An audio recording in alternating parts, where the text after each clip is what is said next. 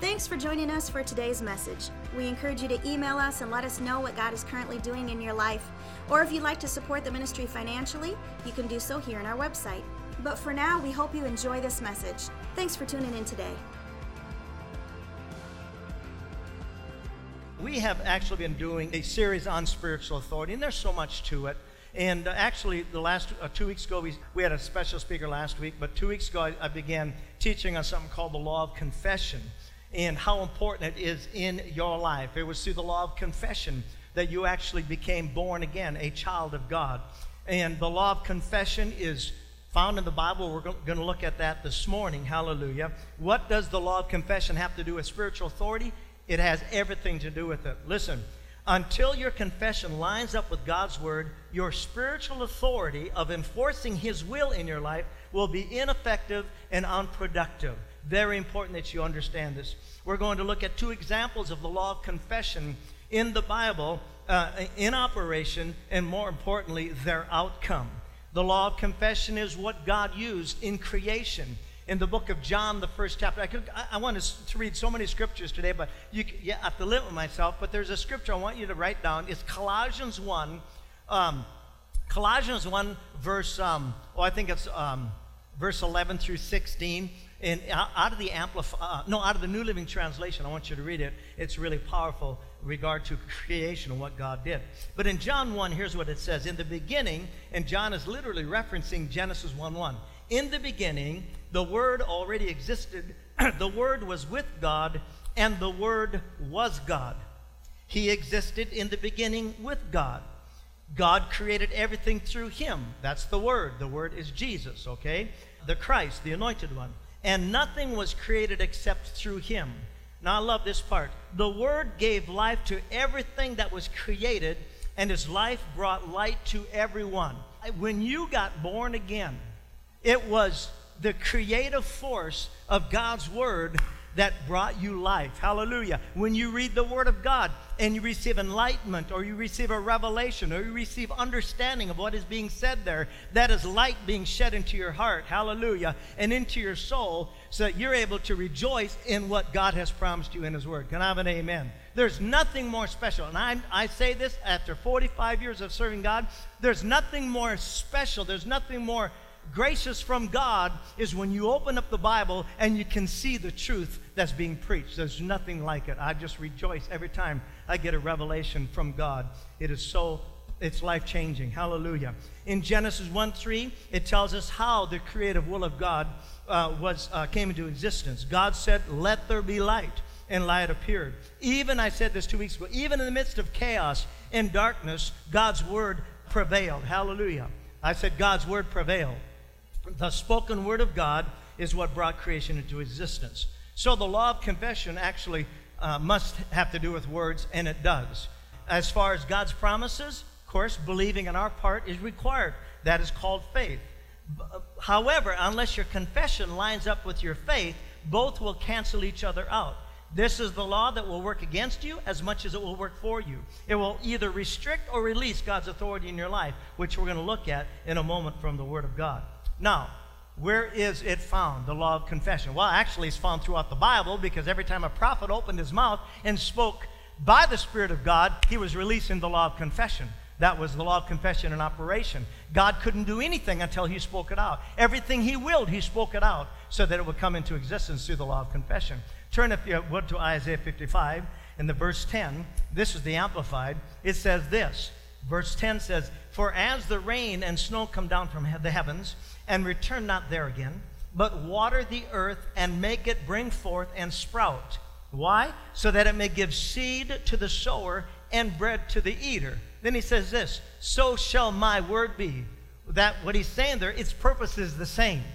God's word, he gave us his word so that it it would be seed for us to sow, and the rewards would be harvest of whatever we sowed. That is what God meant here from His Word. Hallelujah. God's Word provides seed or is seed to the sower and bread to the eater. So shall my word be that goes forth out of my mouth.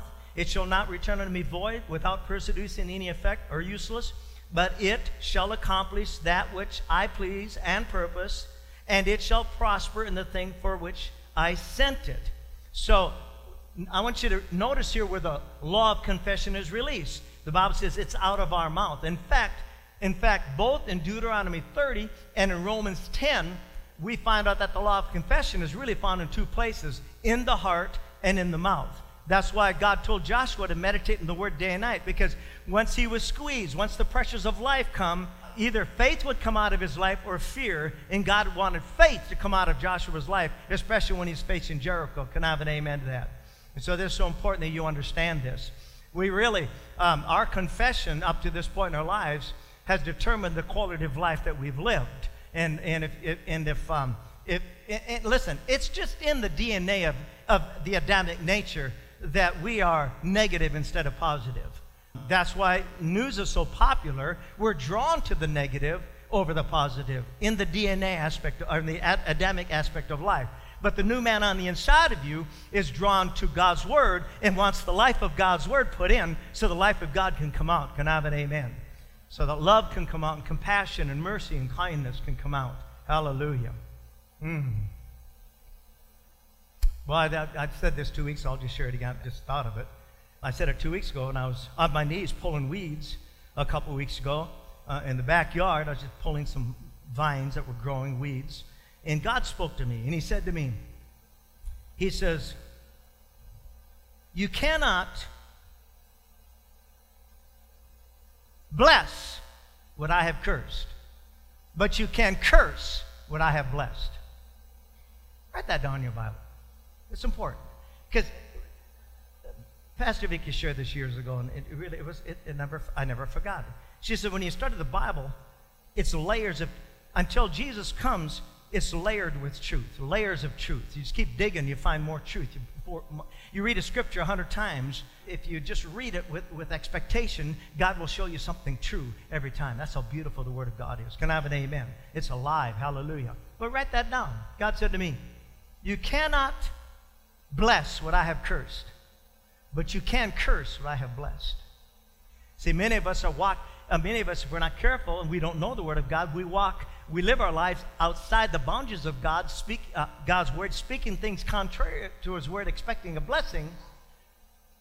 But instead of the blessing, we get the curse because you cannot bless what God has cursed.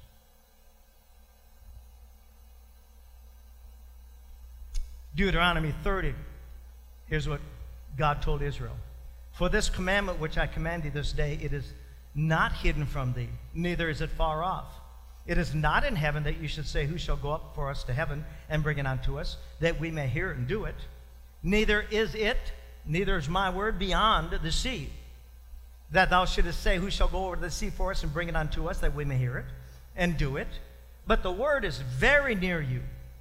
Where? How, how close is it? It's in your mouth and in your heart that thou mayest do it. Hallelujah. So just as faith and confession were the means to salvation, for your life, it's also the means for every other provision in your life. If Israel would have just lined up with God's word, they would have never lived for 40 years in the wilderness.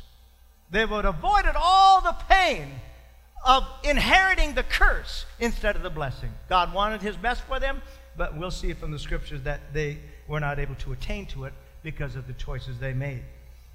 God said, My words which goes forth out of my mouth. So, listen, the law of confession it's in operation here, but not only that, so is the law. When you through the law of confession, there's two other laws that work with it. It's called the law of Genesis. Everything produces after its own kind, and the law of sowing and reaping. So if you live your life very negative, as much as you want the positive things of God, you won't reap them because you're only reaping what you're seeding. You're only harvesting what you've been declaring. These things are so important. It's what the gospel is all about. Hallelujah. Exercising the law of confession within the boundaries of God's word was designed by God to give you life and life more abundantly. That promise is found in John 10 10.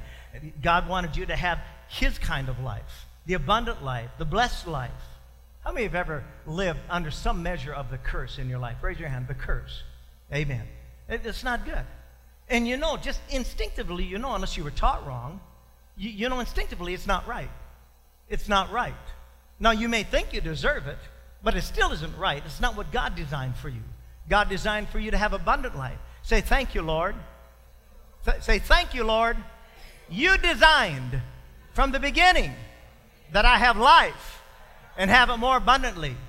I receive by faith your life and your life more abundantly. Now give him praise for it. See? I know you're sitting, you know. Amen. See, I, sometimes, you know, I just wish people would, would literally would literally be expressive like I am. I have come that I might, you have come that I might have life. And that, I mean, it's like nobody's home. We got to say things like we mean it, like we believe it. Amen. Come on, everybody. It's true. That's what God wants from you. Listen.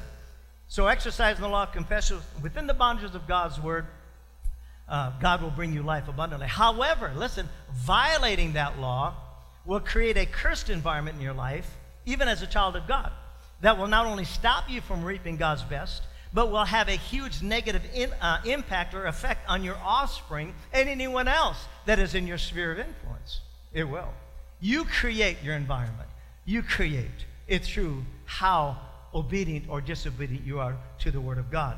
Solomon, as he was inspired by the Spirit in Proverbs 18, we read this last week, but uh, I want to repeat it. He says in 18, verse 20, a man's moral self shall be filled with the fruit of his mouth and with the consequences of his words, he must be satisfied, whether good or evil.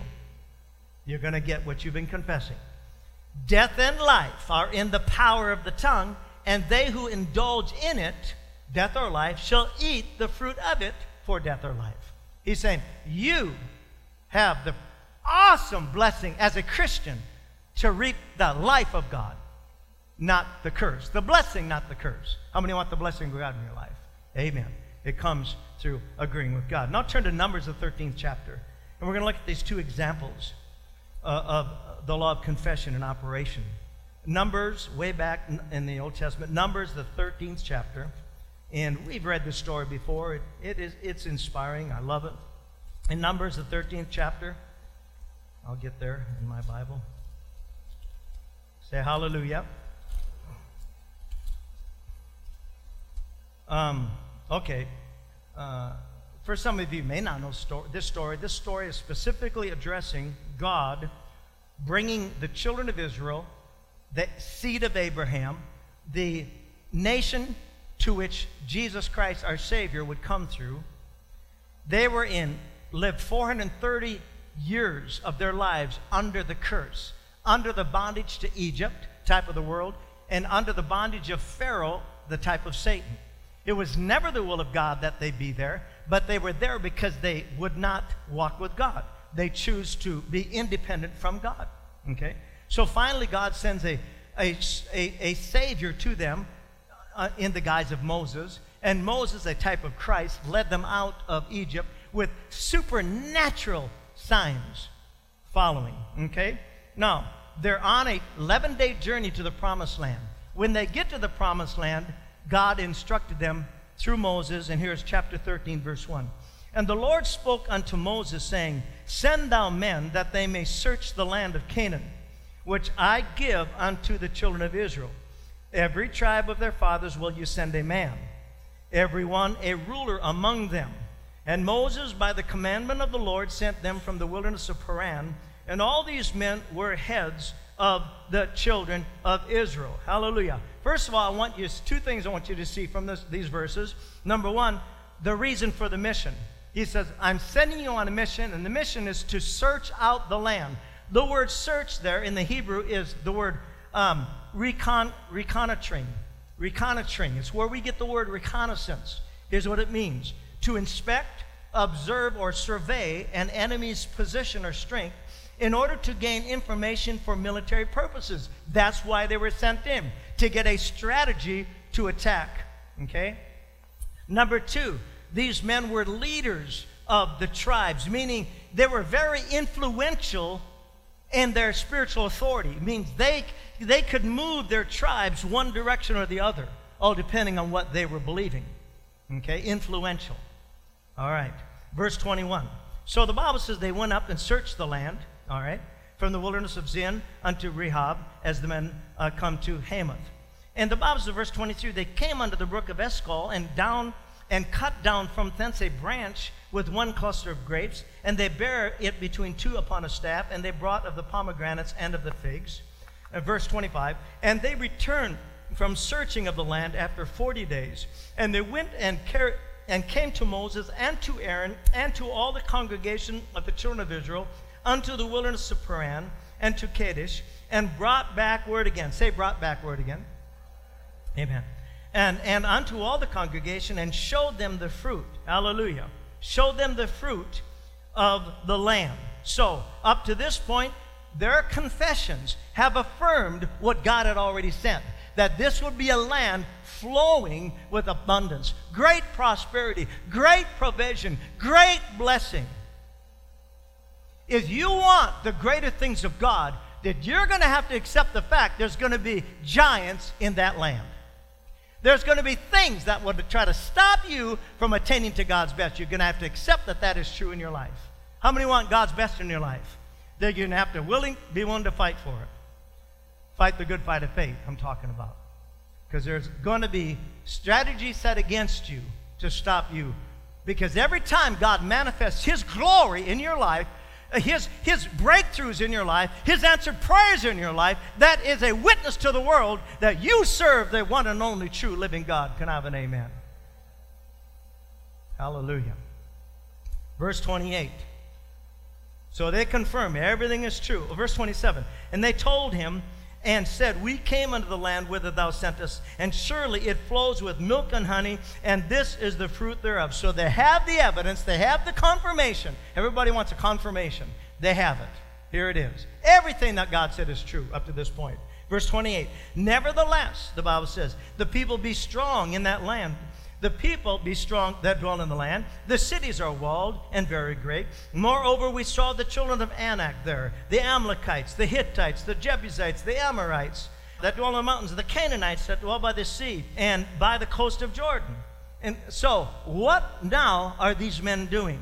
They are painting an image of fear, doubt, and unbelief into the minds of God's people. If they would have just shut up at that point, if they would have just closed their mouths at that point, if they would have just disciplined themselves at that point, and just looked back for just a moment of the faithfulness of God up to that point in their life, they would have avoided what was coming in the future. How many here could agree with me that God has done some great things in your life? Raise your hand. So then, why don't we embrace those things when we're going through tough times? Why don't we just hang on to those and say, God, I may be going through hell right now, but you're going to bring me through it and I'm going to have a testimony under the side of, on the other side of your faithfulness. God gets no glory in your defeat. He gets no glory in divorce. He gets no glory in dissension and strife and envy and jealousy. He gets no glory when you, um, when you suffer financially. He gets no glory when you suffer physically, emotionally. No glory. He gets glory when his, his word is manifested in your life. Everybody say amen to that. You know what's amazing about this story? Is that you have two and a half million people who never saw the giants. Yet they chose to believe something they didn't see over the proof of what they could see, of what God had promised, of what they brought back, and standing in the midst of them. All the abundance of the provision and fruit. They chose to believe something they'd never seen. They chose to believe something they'd never seen. This goes to show you how easy it is to take your eyes off the promise and begin to accept things in your life that God never meant for you to have. Say, God wants me blessed. He really does. And the Bible says, verse 30, Caleb stilled the people before Moses. Why? He wanted to get them refocused on the promise. And the Bible says, and he said, he spoke, let us go up at once and possess it, for we are well able to overcome it.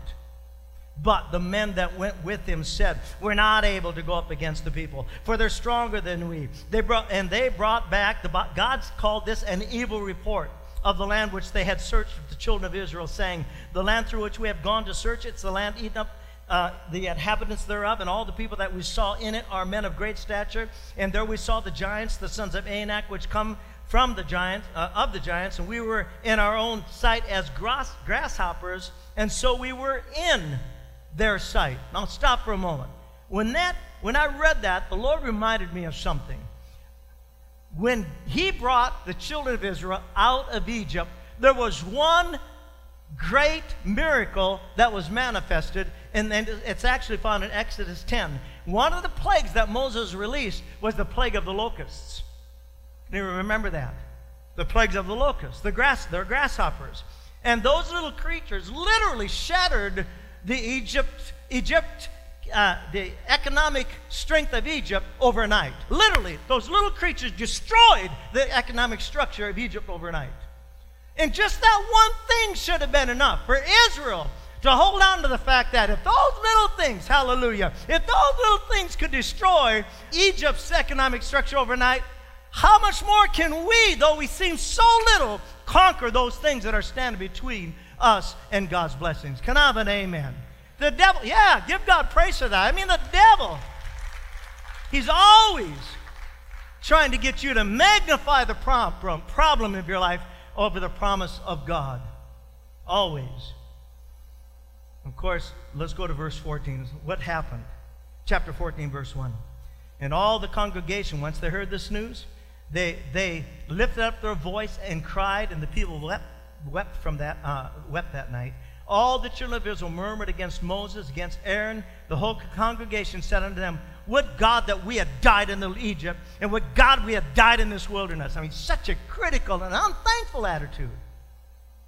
Verse 6. So Joshua the son of Nun, Caleb the son of Jephunneh, which were of them that searched the land, they rent their clothes. I mean, they ripped their clothes open. That, that was a uh, that, was, uh, uh, that was significant that they went to prayer. And here's what they said They spoke to the company of the children of Israel, saying, The land which we passed through to search it is an exceeding good land. If the Lord delight in us, then he will bring us into this land and give it to us, a land which flows with milk and honey. Only don't rebel. Only don't rebel. Rebel not you against the Lord, neither fear ye the people of the land, for they are bread for us. Their defense is departed from them, and the Lord is with us. Fear them not. I mean, they want them to get back in faith. But all the congregation, I mean, they picked up stones to stone these guys. Wonderful. Thank you, Lord unthankful. And the glory of the Lord appeared in the tabernacle of the congregation before all the children of Israel. And the Lord said unto Moses, How long? How long will this people provoke me? And how long will it be ere they believe me for all the signs which I have showed them? God was so frustrated with these people because he had given them all the proof of what he promised, and yet they refused to believe the Bible says in Hebrews 3:19 that unbelief had shut them out of the, of the best that God had for them. And that unbelief was expressed through their confession. Verse 26. And the Lord spoke unto Moses and said unto Aaron, How long shall I bear with this evil congregation? Remember, evil congregation. You know what an evil congregation is? In fact, we'll look at it in a moment. He actually addresses this with the church. An evil an evil person in the church is one that refuses to believe and obey God's word. It's called evil. Let's finish this. And uh, uh, which, uh, how long shall I bear with this evil uh, congregation which murmur against me? I have heard the murmurings of the children of Israel, which they murmur against me. God hears your murmurings every day. Say unto them, As truly as I live, saith the Lord, as you have spoken, there's the law of confession working in reverse. As you have spoken in mine ears, so I will do to you. Your carcasses shall fall in the wilderness, and all that uh, were numbered of you, according to your whole congregation, from 20 years old and upward, which have murmured against me, doubtless you shall not come into the land concerning which I swear to make you dwell therein, except for Caleb and Joshua. And now I just want to close this out by reading Joshua because Joshua writes the end of what God had promised the first generation. But they didn't get it. But the second generation did. Here's what Joshua 21, verse 43 says. So the Lord gave Israel all the land he had sworn to give their forefathers. See, I don't want. I mean, even if my precious children or my grandchildren inherited God's best, I, would still like to get it myself. Come on, everybody. I'd still like to get it myself. Amen. I don't want my children to uh, have a memory that mom and dad lived under the curse. They, they just lived under the curse. I mean, they were tormented all their lives. They lived under the curse. I'm, you know, I don't want them to have that testimony. No, my mom and dad lived under the curse. I said that with no judgment. I love them with all my heart. But they lived under the curse because they didn't know what we know. But more importantly, is God will hold you accountable for what you're listening to today. We all want to be in church that teaches the Word of God, but everything we learn, God's going to hold us accountable for. Come on, everybody. It, it is wonderful to learn. Watch this. And they took possession of, possession of it and settled there. The Lord gave them rest on every side, just as He sworn to their forefathers. Not one of their enemies withstood them. The Lord handed, handed all their enemies over to them. Not one of the Lord's good promises to the house of Israel failed. Every one of them was fulfilled. Woo! That means God honored Isaiah 55. Every word that's spoken out of his mouth shall not return him void. All you got to do is hold up to it. He'll honor his word. I said, He'll honor. Things for you are impossible, but things for God are not impossible. Can I have an amen? Not impossible. Maybe for you, but not for him. So the children of Israel could have, the first generation could have and should have had that testimony, but didn't get it because of their unbelief. We're not able, we're able. We're able, we're not able. They were both right, but two different outcomes. Amen. Two different outcomes. I want to believe the Word of God and receive the blessing. Can I have an amen? I'm closing. Hebrews, one more. One more. Hebrews, the third chapter, because this ties us all together. We're talking about the law of confession, how important your words are. And I know we can be very careless. Sometimes I get so frustrated at myself. I get so frustrated at times, situations, that I say things I ought not to say. Oh, thank you. How many been guilty of the same thing? Amen. You say things you shouldn't say because they're contrary to the Word of God. Amen. But look at Hebrews 3. This is the Living Bible. Just a few verses, and then we'll close this up. This is, we'll wrap this all together. Therefore, dear brothers, this is the Living Bible. It's on the screen.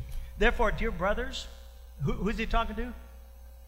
Say, are you, how many here are brothers and sisters we have in Christ? Amen. Thank you. So, therefore, dear brothers, whom God has set apart for himself, you who are chosen for heaven, I want you to think now about this Jesus who is God's messenger and the high priest of our faith. For Jesus was faithful to God who appointed him high priest, just as Moses also faithfully served in God's house. And now just let me stop for a moment. I just want you to give them, I want, I want you to know what the ministry of the high priest was. The ministry of the high priest was, well, I know it's more than twofold, because the high priest, uh, uh, high priest is one who stands in the gap for another. So Jesus Say, God is on my side. And he really is. When you're going through hard times and you simply look to his word and you say, God, I'm going to trust what you said in your word, that moment God is on your side. And Jesus, the high priest of your confession, is making intercession for you. And I'm telling you right, uh, right now, God's Jesus' prayers never fail. He's the high priest of your confession, the Bible calls him. The high priest, in, in the Old Testament, the high priest stood in the gap. He offered the blood upon the altar for the sins of Israel. But this is what he did. Specifically, two things the high priest did. He, re- he conferred the blessing and received the tithe. He conferred the blessing and received the tithe. That's why when you brought your tithes into the storehouse, listen, even before you brought them, now those of you who didn't bring them because you choose not to believe God and obey His word, this isn't for you. I'm, I'm not trying to be hard, but it's true. Uh, uh, okay, but for you who believed God's word and you had your tithe ready, he, he conferred the blessing on you even before you gave the tithe. Come on, give him praise for that. He conferred the blessing upon you even before you brought the tithe because he saw your heart. That's what the high priest is. Let's move on. But Jesus has far more glory than Moses. Um, uh, just as a man um, uh, who builds a fine house gets more praise than his house does. And many people can build houses, but only God made everything. Well, Moses did a fine job working in God's house, but he was only a servant, and his work was mostly to illustrate and suggest those things that would happen later on. But Christ watch this, God's faithful Son is in complete charge of God's house. And we Christians are God's house. He lives in us, watch this, if we keep up our courage firm to the end and our joy and our trust in the Lord. And since Christ is so much superior, the Holy Spirit warns us. He warns us. He's going to, hey, wake up. He's warning us. He warns us to listen to Him and to be careful to hear His voice today and not let our hearts become set against Him as the people of Israel did. They steeled, S T E L E D. They, they, they would not bend and yield to God. They steeled themselves against His love and complained against Him in the desert while He was testing them. Maybe you're in a test today. How are you responding? But God was patient with them 40 years, though they tried his patience sorely. He kept right on doing his mighty miracles for them to see. But God says, I was very angry with them, for their hearts were always looking somewhere else instead of up to me, and they never found the paths I wanted them to follow. Then God, full of his anger against them, bound himself with an oath that he would never let them come to this place of rest. Okay, verse 12, beware. Now, the King James says, it's King James says, take heed. The word take heed in the Greek is the word optanai. Open up your eyes. Open up your eyes. Look around you. How are things going on around you? Is there chaos? Is there chaos? Open your eyes. My. That's what he's saying. Look then of your own hearts, dear brothers, lest you find that they too are evil and unbelieving and are leading you away from the living God. Speak to each other about these things every day while there is still time so that none of you will become hardened against God, being blinded by the glamour of sin. For if, there it is, a precondition, if we are faithful to the end, the end of what? The end of every test. Every day we have opportunities to get into strife. Every day we have an opportunity to get jealous. Every day we have an opportunity for the covetousness. Every day there's something going on of a test. Trusting God, just as we did when we first became Christians, we will share in all that belongs to Christ. Oh. I was, um, we had a friend of ours come through town. Hadn't seen it for about 10 years, and, and, uh, and we were just sharing some things about ministry and stuff, and he began to share with us about some of the ministers that have literally, completely fallen out of a relationship with God. There's a pastor, in fact, I cried out to God on his behalf this morning as I prayed. I brought his name to God. This is a man of God who was, I mean, he was tall and he was handsome and he was anointed, a good communicator. He had a large church in Florida, large, successful church, good friends of the Copelands. Just, just you know, in other words, he had access to the to the best you can get as far as, you know, information, inspiration, uh, support. Today, he is not only out of the ministry, he left Christ and turned to Buddhism. Word of faith preacher. I mean, it's horrific. It is absolutely horrific of the things that are going on. That it grieved and saddened my heart of the fact that this could happen. But it is happening. You know what that did for me? It put even a greater measure of fear on the inside of my heart. Not fear in the sense of afraid, but that's part of it, but reverential fear to stay close to God. Because if great men can fail, who am I? Can I have an amen? And I'm just so saddened in my heart that we see things like this happening today, but the shaking is going on. You better stay extremely broken and reliable on God on a daily basis. I mean that. That's how critical it is. So I just want you to know in closing today, you're going to have giants in your life, whether you like it or not, till Jesus comes. I don't care if it's a, uh, it's a, it can be, you know, whatever it is, a relational crisis, uh, uh, a physical crisis, it could be a, um, a financial crisis. You're going to have all sorts of things, things, you know, going on constantly. But God is faithful to His word. I said, God is faithful to His word and He'll provide everything that we need in this life. I, I trust God with all my heart. Yes, you know, even when we were sick, you know, I was so concerned. When, especially when I was laying on my back, I couldn't even, I was in such excessive pain for days. And you're thinking, oh man, you know, I don't want to stay here. You know, I don't want to live in this place. And so we did everything we could, you know, medically, you know, to get some relief. But I'm so grateful. I'm so grateful that these bodies are subject to the anointing of God. Hallelujah. That our minds are subject to the anointing of God. We don't have to be afraid. We don't have to be afraid of the future. I said, we don't have to be afraid of the future. Amen. We can trust God and serve Him. And He's faithful to everything He's promised in His Word. Would you bow your head I'll pray for you today? Oh, you know what I wanted to do before we go? Would you put that up there? Uh, Psalms 23. Uh, Psalms 23. Would you? I asked her to make up Psalms 23. I want every one of us. Let's stand. Let, I don't like just sitting around. Let's stand up and honor the presence of God for a moment. I know, praise God. When we stand, we're about ready to be dismissed. Absolutely. But don't go anywhere. I want, this is a Psalm of David. The Psalm of David. If you'll study David's life, I mean, the moment the prophet poured oil on his head, all hell broke loose. The moment. And that was it. You think, whoa, this is going to be, I mean, I mean, I mean, after that, after he drove that stone in Goliath's head, I mean, 13 years of tribulation and trials he went through, David, before God got him to the place where he was supposed to be, and that is the king of Israel. I'm just saying, but he prevailed. I said, David prevailed. Praise God. He did. So, in one of these times, he, he declared this, and so I want you to declare this. I want you to take ownership of this scripture. How many believe that this psalm belongs to you? Raise your hand if you believe it belongs to you. It belongs to me, it belongs to you. So I want you to, I want you to read this, but I want you to read it with conviction. Please. For, for the sake of what's on the inside of you. God wants to honor the faith that He put in the side of you as a believer.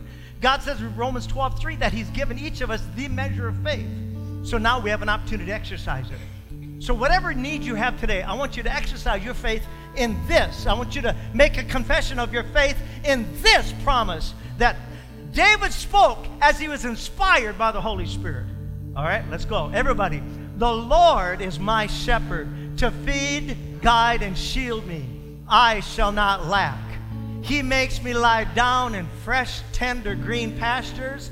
He leads me beside the still and restful waters. He refreshes and restores my life, myself. He leads me in the paths of righteousness, uprightness, and right standing with Him, not for my earning it, but for His name's sake. Yea, though I walk through the deep, sunless valley of the shadow of death, I will fear or dread no evil, for you are with me, your rod to protect and your staff to guide, they comfort me. You prepare a table before me in the presence of mine enemies. You anoint my head with oil, my brimming cup runs over. Surely, say it like you mean it. Surely, only goodness, mercy, and unfailing love shall follow me all the days of my life. I'm through the length of my days the house of the Lord, and his presence shall be my dwelling place. Come on, lift your hands and give him praise. God, we give you glory that God, that word of promise has never changed from the moment it came out of David's mouth. It belongs to everyone from that moment forward. And God, we receive these promises by faith. We receive, God, victory. We, we receive breakthrough. We receive healing. We receive the blessing of the Lord upon our lives. God of heaven, we praise you. The anointing breaks every yoke. Hallelujah. Thank you, God. We give you praise in Jesus' name. Come on, saints, give him praise that he is everything that you need today. He's your bread, he's your water, he's your peace, he's your provision, he's your protection, he's your blessing, he's, he's your merciful high priest. Give him praise today. Hallelujah. Give him glory in the house. Hallelujah. Thank you for listening to today's message. We'd love for you to join us for our Sunday morning services at 10 o'clock. We also have what we call School of the Bible on Wednesday nights from 7 to 8. Thanks again for listening. Have a great day.